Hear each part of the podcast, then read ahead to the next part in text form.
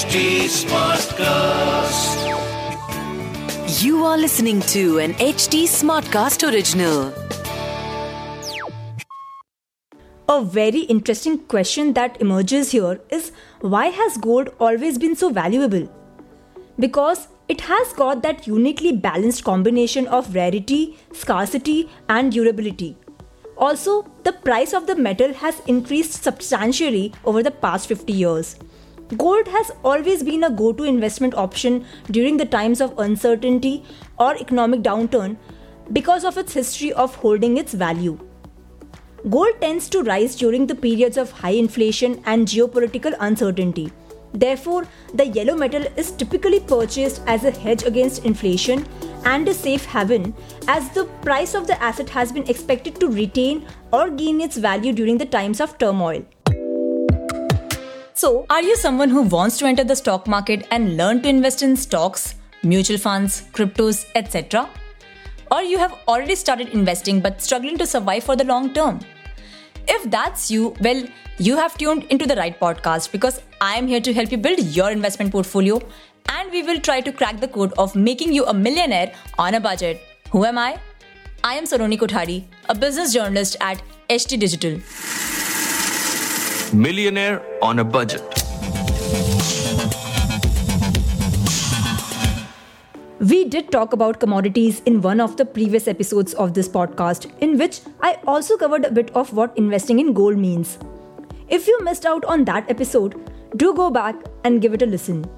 However, with gold being the most popular commodity of all history, and having its own separate importance as an asset class, and especially India's obsession with gold, as you may have seen with your own family and surroundings. Therefore, it seemed important to cover it all and help you understand each and every aspect of having gold as an investment option for your portfolio. Also, in the recent times, we have seen different ways or methods of investing in the yellow metal, as gold is often termed as, that have come up apart from the hassle of owning it physically. Gold was generally used to create jewelry and other things, which later evolved as an official medium of exchange for international trade. And over the years of all the precious metals, gold has been that one which has become the most popular as an investment and has been somewhat synonymous with power and wealth. Over a long period of time, gold has consistently held its value against other asset classes and has seen to have outperformed stocks during volatile times. A very interesting question that emerges here is why has gold always been so valuable? Because it has got that uniquely balanced combination of rarity, scarcity, and durability. Also, the price of the metal has increased substantially over the past 50 years.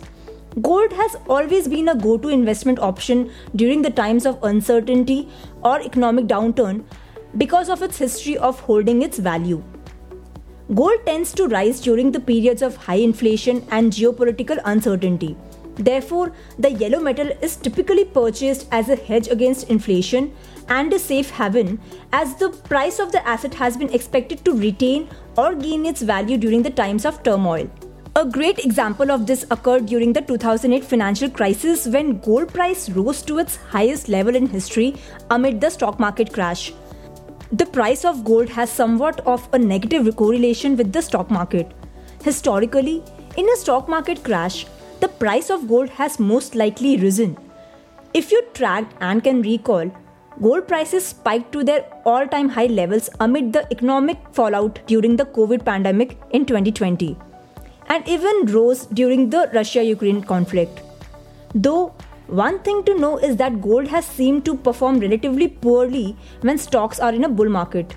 As I mentioned earlier, that there are now in many ways that you can invest in gold, be it digital gold, gold ETFs, gold mutual funds, sovereign gold bonds, or known as SGBs.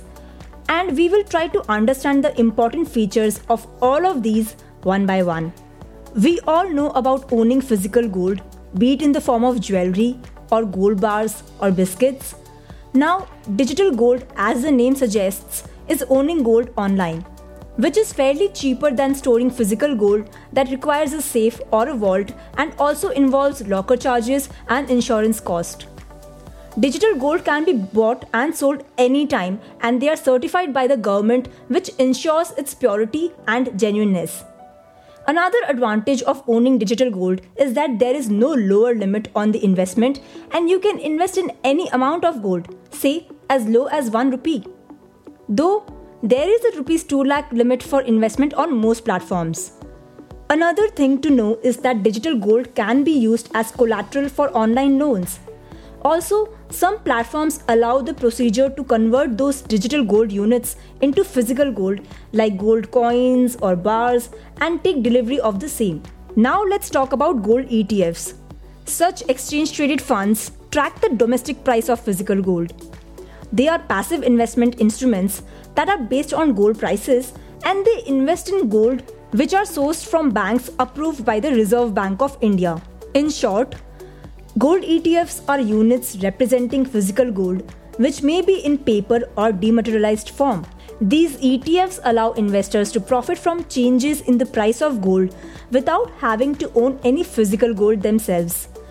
ETFs have been a popular and preferred way because they make it easier for investors to invest in the asset class. Coming to the sovereign gold bond scheme, which can be seen as pretty new as a concept, as it was launched by the government in November 2015 under the gold monetization scheme. Under this scheme, which was launched as an alternative to physical gold, the issues are made open for subscription in tranches by the Reserve Bank of India in consultation with the government, and the investments are held by the users in demat form. Sovereign gold bonds come with a fixed interest rate of 2.5% per annum, which is paid semi annually. These bonds have a maturity period or lock in of 8 years. Though they are open for redemption with the RBI after the end of 5 years, which means you can choose to redeem your investment in such bond schemes early or choose to exit the scheme at the end of the 5th, 6th, or 7th year of your investment. One thing to note here is that gold ETF and SGBs are exchange traded, so there are limited hours of investing in them, whereas digital gold can be bought and sold 24 7. As mentioned before, gold is popular among a diverse range of investors who wish to diversify their portfolio outside of traditional stocks and in doing so to reduce the risk. The price of gold can be volatile in the short term, although it has always maintained its value over the long term.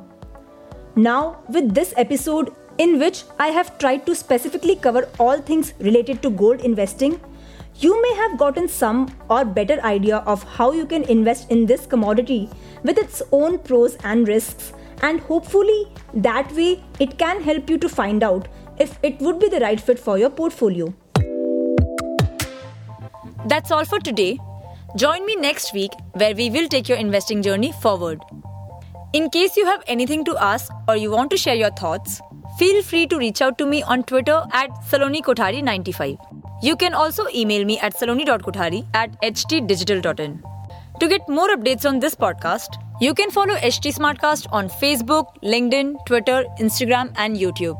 And to listen to more such podcasts, log on to htsmartcast.com. This was an HT Smartcast original. HT Smartcast.